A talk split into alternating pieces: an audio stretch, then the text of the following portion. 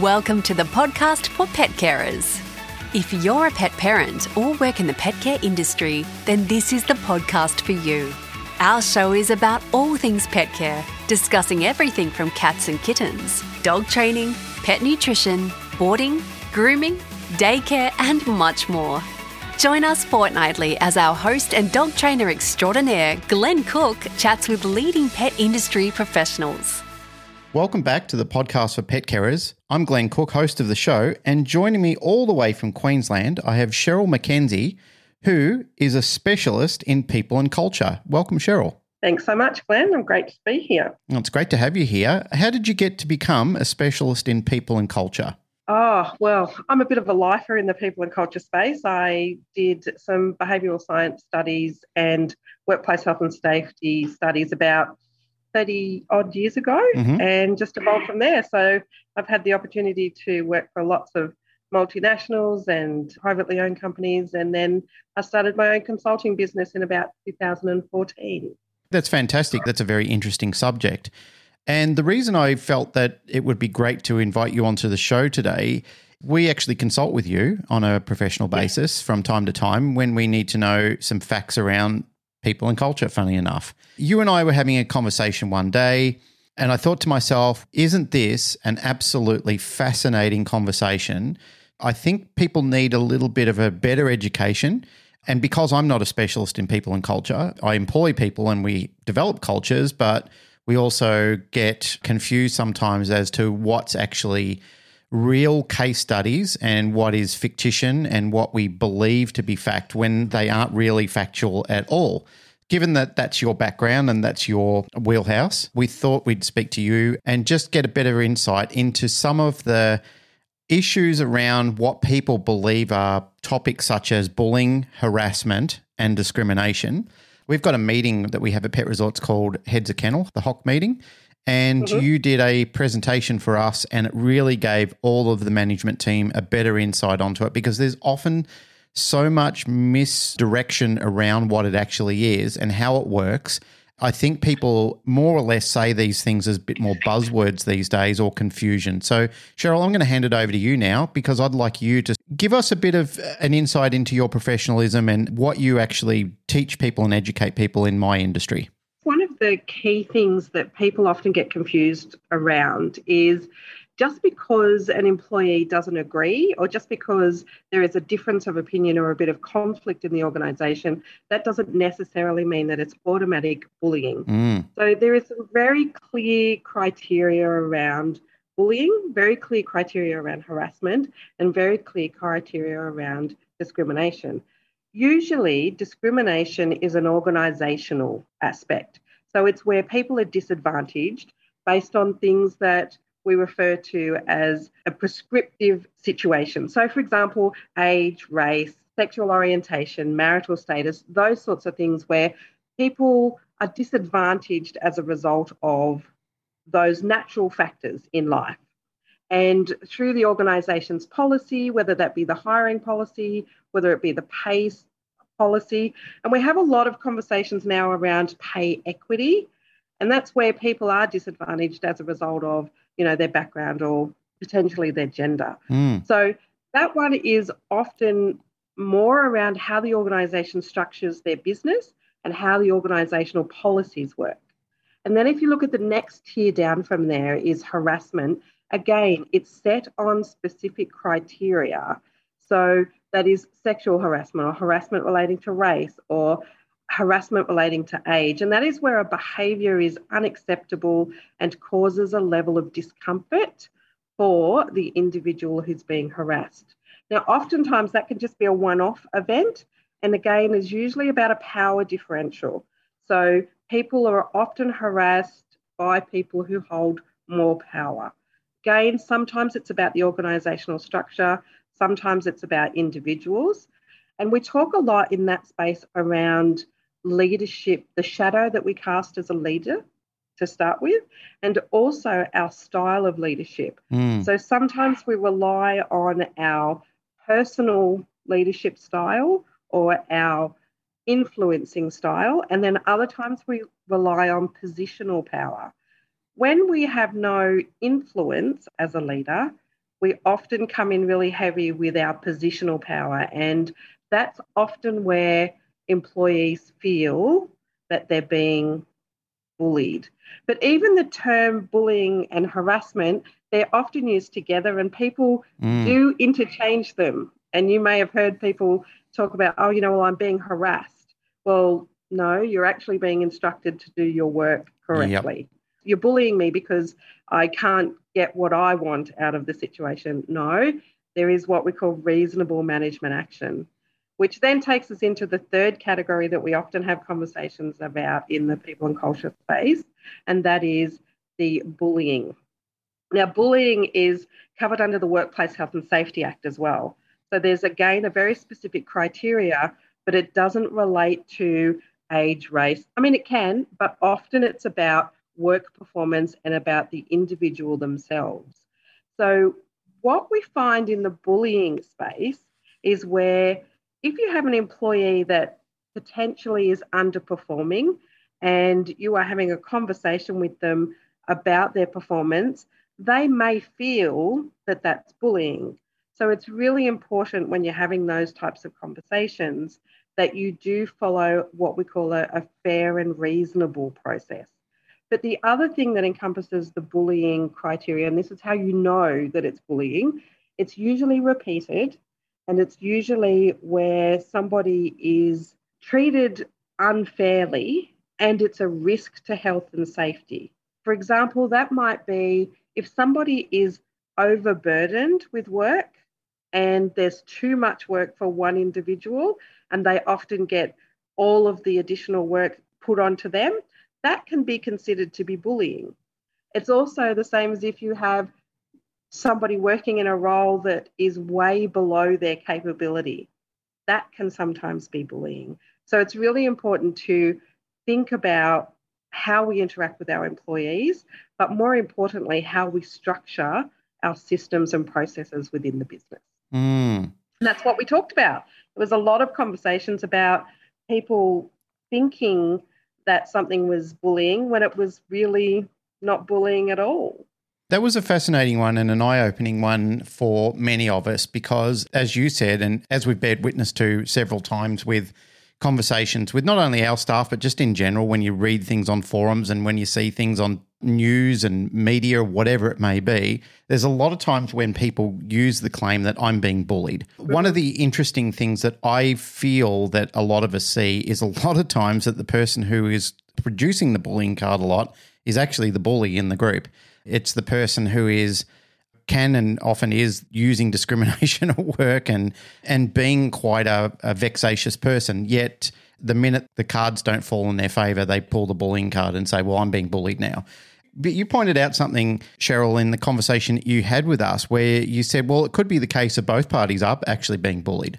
Because yes. it started off, yes, that person was being bullied or was bullying the group, but then the group bullied them back. So it's a bit of a case of two wrongs don't make a right. That's correct. And that can often happen when you have an employee that is being difficult to manage, and then the leadership team or other employees almost gang up and create that often looking for things to call out the person's behavior or often looking for things that would not necessarily be a concern for people in a general day to day environment, but they start to then hone in on the individual that's caused the trouble. And then all of a sudden, there's all of these complaints and there's all of these performance management discussions that are just way over the top. Mm. And it becomes something that people really hone in on and, and focus in on. It's like when you're driving down the road and you buy a new red car and you everywhere you then you see a red car. So if you expect behavior from a particular person, it doesn't necessarily matter that their behavior is not unacceptable. It might not be unacceptable behavior, but you will hone in on the behavior and it will become something that you will then be putting them into a position where you are bullying them, even though they started out as the person who was, you know, causing the concern in the, the first instance. Because it then does affect their health and safety.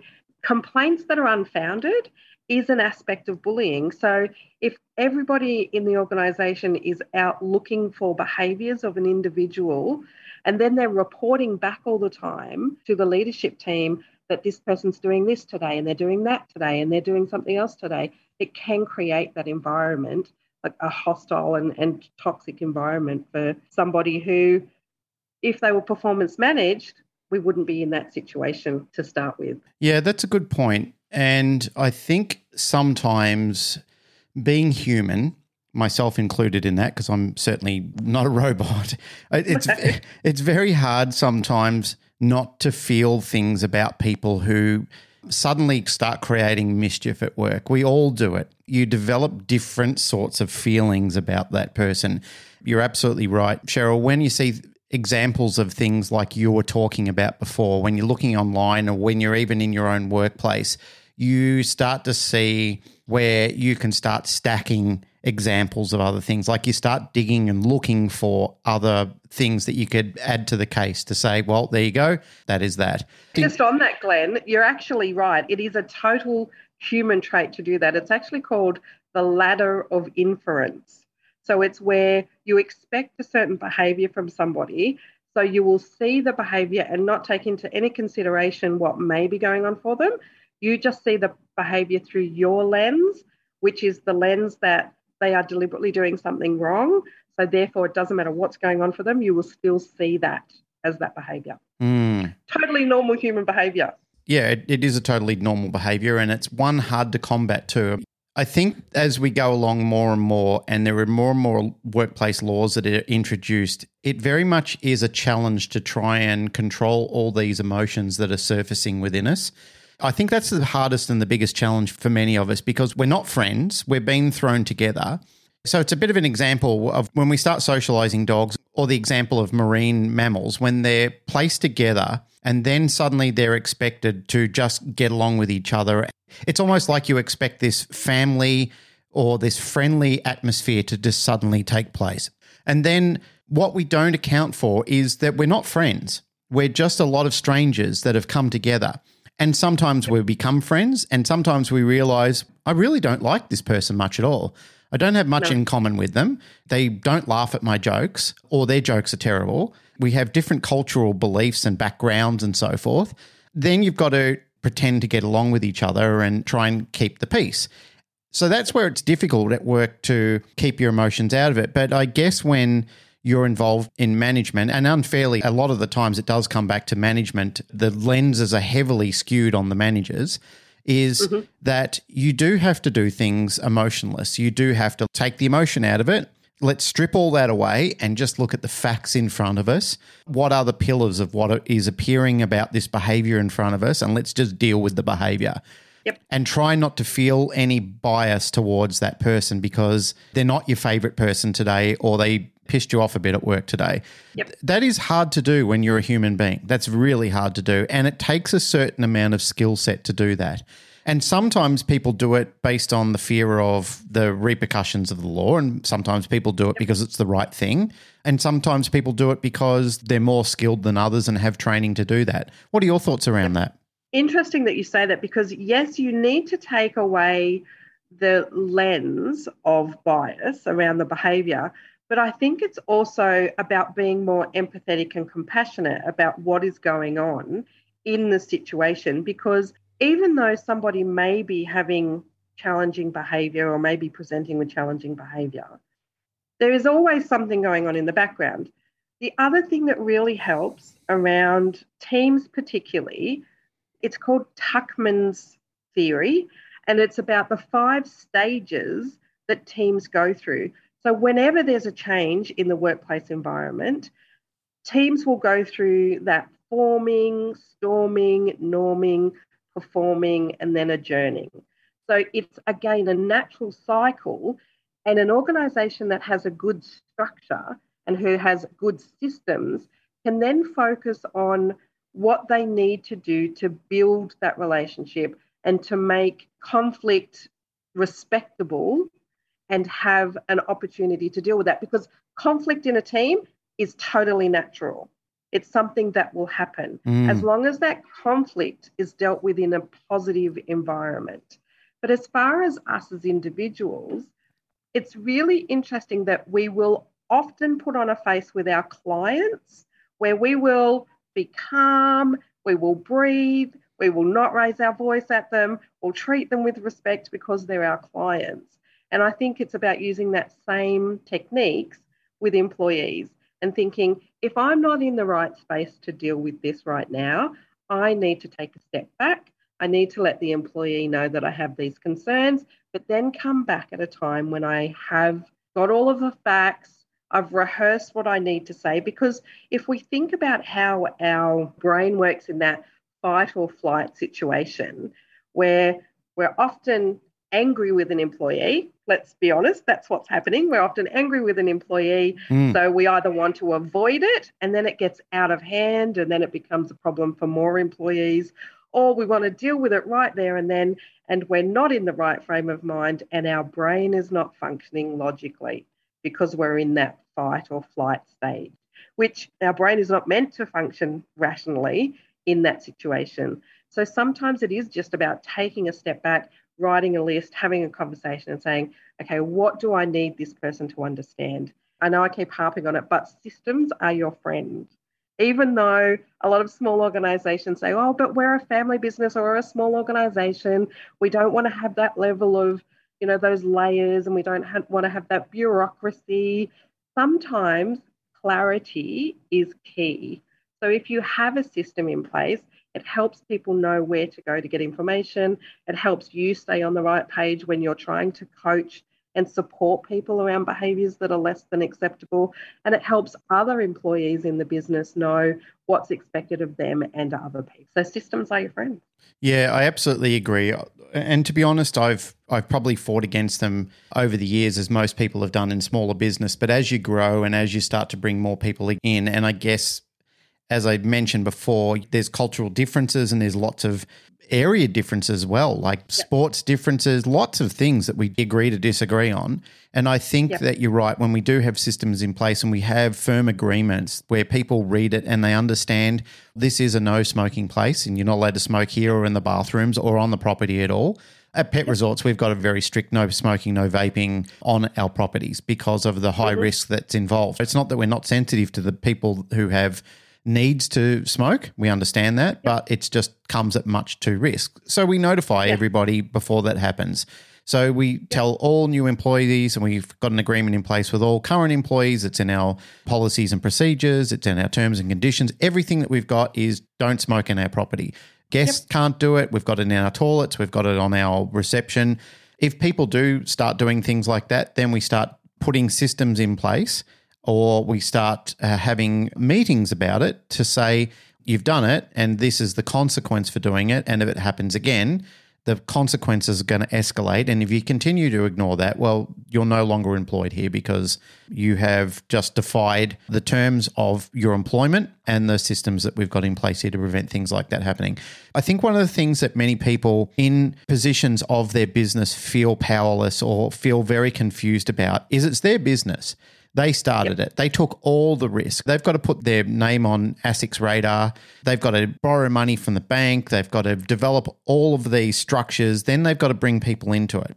I feel that many people that I speak to say, This is mine. I created this. This is my idea and my baby.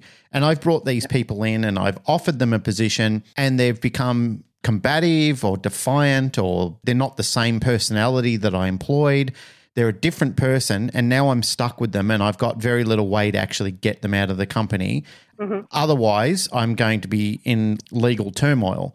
So that's an interesting concept. How do people deal with situations when they do have a, an employee that started to go rogue and really is becoming that nightmare employee? It's important to be clear about what it is that the employee is doing that is contrary to the expectations.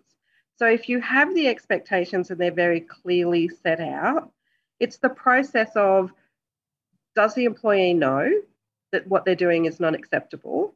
And if they do know, then what is the plan to improve that? Have they forgotten? Are they deliberately doing it? Or is something else going on where there's something outside of the workplace that is affecting their behaviour?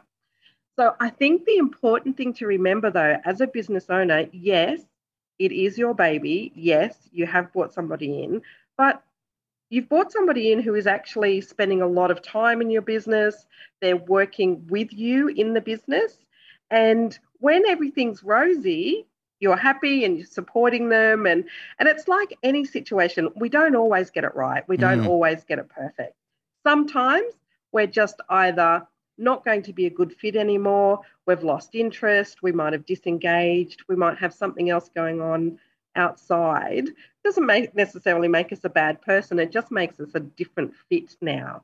So it's really important as an employer where you do have the teams is to ensure that a do people know what your expectations are? Are you clear on those expectations? And are you consistent with those expectations? Because if you're letting one person do one thing and then all of a sudden an employee comes along and they do the same thing and they're now being managed differently, that's where a lot of employers get themselves into a bit of trouble because whilst the policy may say one thing, there are situations where employers let behaviour slide and then that becomes general practice. And then when somebody does something that it's just the last straw, I want to call them in on it now, they've already got this history of other people not doing the right thing and not being held accountable for that. So consistency is the key. The other thing is there are some laws to protect small businesses, particularly if you've got a certain number of employees and if you go down the process of performance management. There was a, a, theory quite a few years ago that you had to give a certain number of warnings and you had to go through a certain process, and it was quite an arduous task to get somebody out of your business. If you are consistent, though, and if you are clear on your process and you know what and, and your employees know what the rules are, it's actually quite easy to get people either back on track or enjoying their careers with somebody else mm. outside of your business. But it's about being the term that we use is it's got to be you who, or it can't be you who. It can't be unfair, it can't be harsh, and it can't be unjust. So, unfair and unjust relate to the legal aspects of the management of performance. So, is there a policy? Is it in line with the requirements of the legislation? And is it unfair? Means is everybody treat, being treated the same way? Because if you have some employees that, oh, we let that person do that because that's just who they are, and they just go, you know, they just, they're so good at so many other things, but we just let them do that because that's just who they are. But then somebody else goes and does the same behavior and they are held accountable for that behavior. That's where we start to see in small businesses where people get that inconsistency. Mm. And I think the other thing that happens, and I know myself as a small business owner, you want your people to be happy. So sometimes you might let things slide or you might try to be more than friends or you might step outside of that business relationship. It's really important to make sure that that business relationship stays tight because at the end of the day, you want to make sure that somebody performs for your business. So the business relationship is key. Yeah, that's a good point, and I think one that often gets overlooked because whether you like it or not, and it's probably one of those uncomfortable discussions that people put to parents quite frequently and say, Who's the favorite child? And they say, Well, I don't have a favorite child. I love them both. Mm-hmm. But that's not true. Yeah, Every parent has a favorite child. Or they may not admit that to themselves. And yes, they love their children. That's true. However, they've got one that they've got a better relationship with. That happened between my sister and I. And I'm not saying this out of spite or jealousy or anything like that, but my mum had a better relationship with my sister. I had a better relationship with my uncle and my grandmother or my cousin. Yep. But we had different relationships differently. And I see a lot of that in workplaces as well, where you have yep. got relationships with people where you are culturally doing the same thing, like you're saying the same funny things together, and other people sort of look at it and go, Oh, I don't really find that funny. And it's hard not to go, oh, that person's so dry or they're so difficult or they're such a frumple, yep. something like that. It happens in all sorts of workplaces. You see it all over the world. So those sort of things, they do exist, but I guess you're right. You have to set an example and say, well, what's good for the goose is good for the gander. And it just has to be the case. If I told Mary off for something like that last week, then I have to tell my friend Jim off if he's doing it as well. And even though that makes it uncomfortable, I guess people, if they've got respect for you, they'll understand, look, yeah, my behavior is not acceptable and I really can't get away with that at work either. That's correct. And we do like people who are like us. Yes. So so that fundamental piece, and that's often when a small business is starting out, they will hire people that are a lot like them. So because we like people who are like us. Mm. So you end up finding the same, and you miss out on a lot of diversity in thinking and a lot of diversity in ideas that way. But it is what it is, and that's how we always start off. We like people that we can get along with, that can help us build the business and, and grow the business and do those sorts of things. So we often work on those things together and we pick people who fit. Then it becomes more important to understand what the business needs from a position perspective.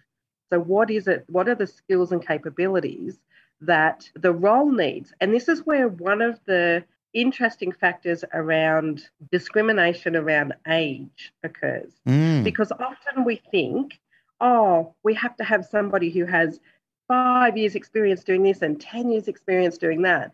Unless it's a, a specific requirement of the role, say, for example, if we needed a vet, they would need to have a certain number of years' education. But in other roles, though, we often put these arbitrary times on things that are not relevant to the role. So sometimes we can miss out or we can disadvantage a particular age group when it has nothing to do with performing the role or the inherent requirements of the role. So it is really important then that we start to, as our business grows, we start to look at the work to be done rather than the people that we need. Mm. And then that way it helps us with that's what I was saying about those policies and procedures so that we don't unintentionally disadvantage or discriminate against certain people based on their background or their age or their you know their history and it's the same with if somebody's got family commitments at home that's something that would be covered under discrimination if they're not given an opportunity for promotion because they're not available on weekends as much or they're not as often available late at night. So it depends really on the work to be done. It's a really important thing to think about when we're building our business. Yeah, it really is. There's quite a few things that I found interesting being on the front end of hiring people and going through the interview process. And there are a lot of questions that you can't ask people because it I believe it comes under the discrimination process and Yep. you may be able to confirm this for me. Things like you can't ask people their age. What's the relevance? Well, that's right. You can't ask people if they've got children. That's correct. What's the relevance? Yep. You can't ask people if they're a smoker. That's an interesting one. You actually can if it's a workplace health and safety requirement. So would we be entitled to do that at our workplace if it's a workplace health and safety issue? If you have a policy in your organisation that says no smoking and you don't have the facilities for smoking, and I imagine that you have some environments where, particularly for animal care, and for example, if we compare it to childcare, Mhm. we all know that you're not allowed to smoke in childcare. Yep. So they don't ask that question because everybody knows that it's legislated that you don't smoke in childcare. So the question then becomes is the question relevant to the inherent requirements of the role? Right. So you could just say, again, the question, it's really about do you need to ask that question or do you need to state up front that this is a smoke free work environment? And therefore, you don't need to ask the question. That's a fascinating one because it's certainly one that was very grey to me and I didn't know that. Yep. Again, these are things that you don't learn these things in school. No. You, you learn No, about foreign history, about things that will never impact you, but they're very reluctant to tell you about these sort of things. And then when you get into the workforce, they basically just say, well, if you're going to make a business, you're expected to know all this. Mm-hmm. It's much easier now than what it ever used to be. I remember the first time I started a business and I started to learn some of these things the hard way, which most people do. They only learn through negative experiences. There was availability for them, and if you went looking and deep diving into it, but in certain fields, you would need to be an educated person to understand the minefield that you've got to work through. More so recently in my role, I've had to scour through Fair Work's website and read through a lot of the statistics about how to employ a person and what their rights are and how to be fair and reasonable to them and what their workplace rights are as well. There's still a considerable amount of reading. You've got to go through their award that they're employed under, then you've got to go through all of the rights that they have as an employee at work and what they're allowed to do. And it's the same thing with tenants, you know, like, I mean, I know I'm jumping tracks a little bit, but there are an enormous amount of rights that a tenant has if they're hiring a house from you as well, even though that's your house and you own it, but they're also letting that off you. But I mean, we'll get back to the employees because that's more relevant with what we're talking about. But it's just amazing how much of a minefield it can be if you're not prepared for it and you don't have some knowledge about it or somebody to guide you through it. Yeah, or at least know where to go to find some of that information because you're right, it changes, Mm. not very quickly, but it does change.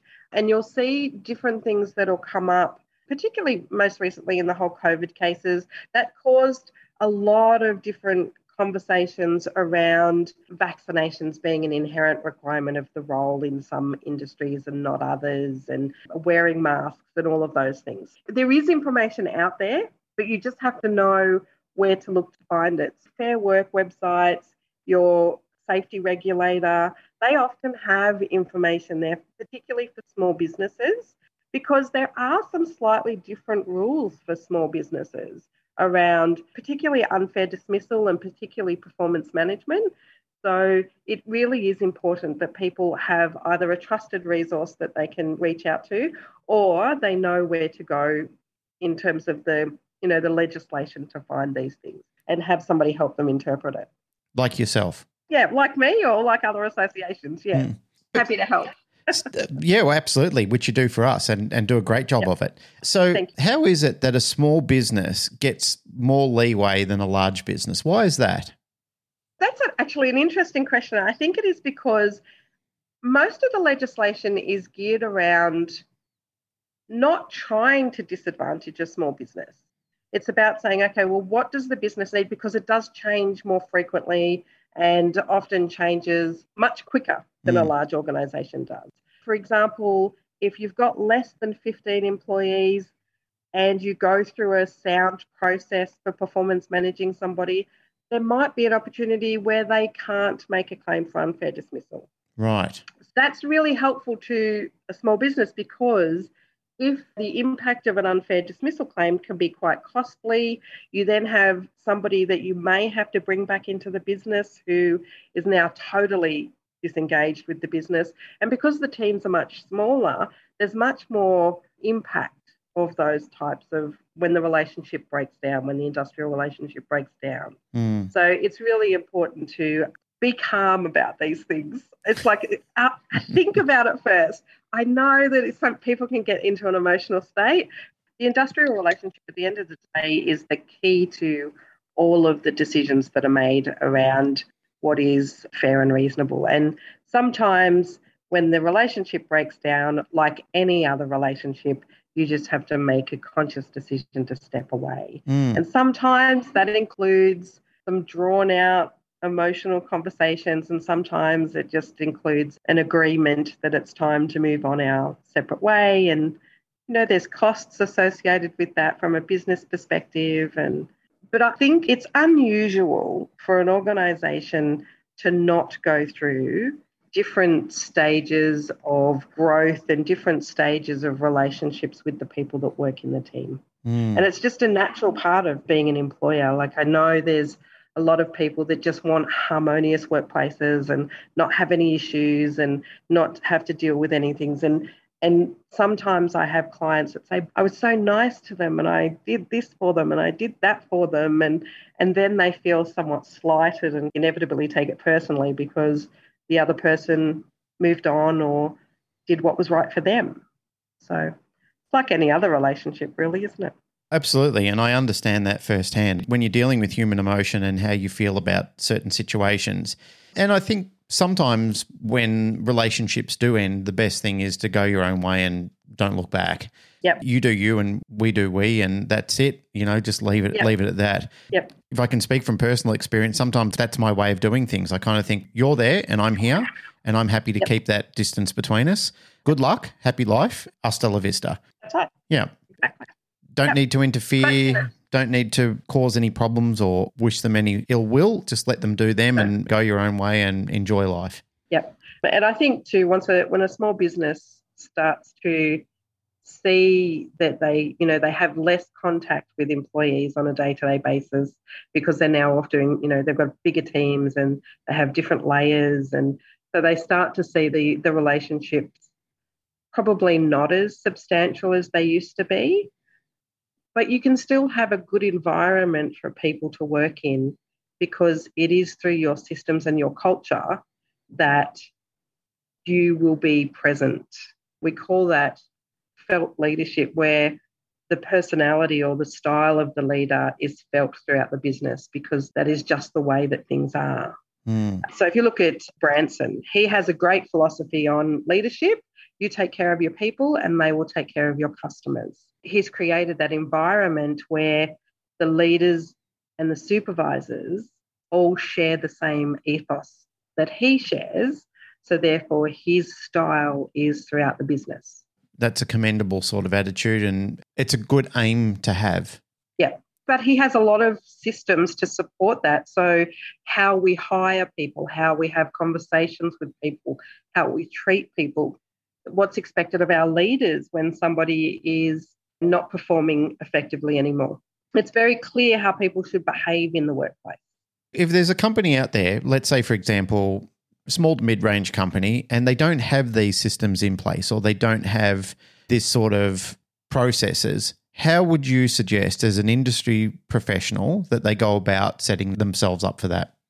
The first thing that they need to do is understand the structure of their business and where their business fits in the, the risk hierarchy, I guess. Mm-hmm. So, over 15 employees, you're in a different level of organizational risk compared to if you've only got, you know, a handful of people. I'm always a big fan of having the leadership team get together, have a conversation about what it is we want to see in our business, how do we want our business to perform, and potentially get a facilitator in to help that happen.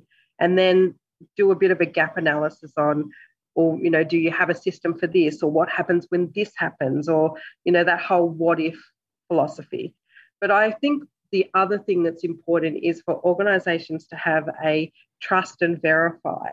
If you trust that your employees are naturally doing the right thing, but you have a system for checking in to make sure that they are doing the right thing every now and again, not being constantly looking over their shoulder because that's a whole other different conversation, mm. but having ways in which we can measure what we expect in our business. So, how do we expect our business to perform? Get some help. So, Cheryl, is that what you do? If somebody needed yes. that role fulfilled, is that your yes. specialty? Yeah, so I go through that change process with people about where you are, where you want to be, and what are the things that are missing that are going to help you get to where you want to be with your organization and your culture. In a nutshell, that's pretty much what we do. So, if a business came to you and they said, We believe we've got most of it right, but we need someone like you to audit our systems and processes yep. and policies and procedures and so forth. That's yep. where you step in and go, that's my field, that's my wheelhouse, yep. that's what I do. Yep. So I'll come in and have a look at the organisation and what should be there, what's an expectation that would be there, what's a reasonable expectation, and then look at some of the things that have gone wrong in the business and how it was handled and whether there are any learnings or any things that could be implemented that would reduce the risks associated with those things, mm-hmm. and then make some recommendations around okay, well, these are probably some areas that you need to work in. As it is at the moment, because I'm a private investigator as well, I often get called in when it's all turned to a bit of an emotional quagmire and people want help. And then it's like, okay, well, this is why it went wrong and this is where things need to be fixed. And this is, you know, some other areas that you might need to think about. So it's always a good idea to come in early before anything does go right. yeah, I 100% agree with you there. I think that learning – as you go and as you do in life and when you mature or in business and just in your personal growth as well, the stage to look at fixing these is where there's smoke, not where there's fire. Exactly, exactly. And it's the same as so if you had an accounting system, for example, or a customer booking system or any other process in your business, you do outgrow them. So an Excel spreadsheet might be okay for the first year of your business if you're managing your accounts. Mm. But then you might need to go to that next level. You identify what you need, you identify what's best going to work for you, and then you implement the, the process of what's best going to work for you. It's exactly the same in your people and culture space. Yeah, that's absolutely fantastic. And some sage advice there for small, medium, or even large businesses. Large organizations, yep. Hey, Cheryl, just before we do wrap up, any final advice that you could give to businesses, just in general, anything that can come to your mind that will help save them a lot of headaches in the future?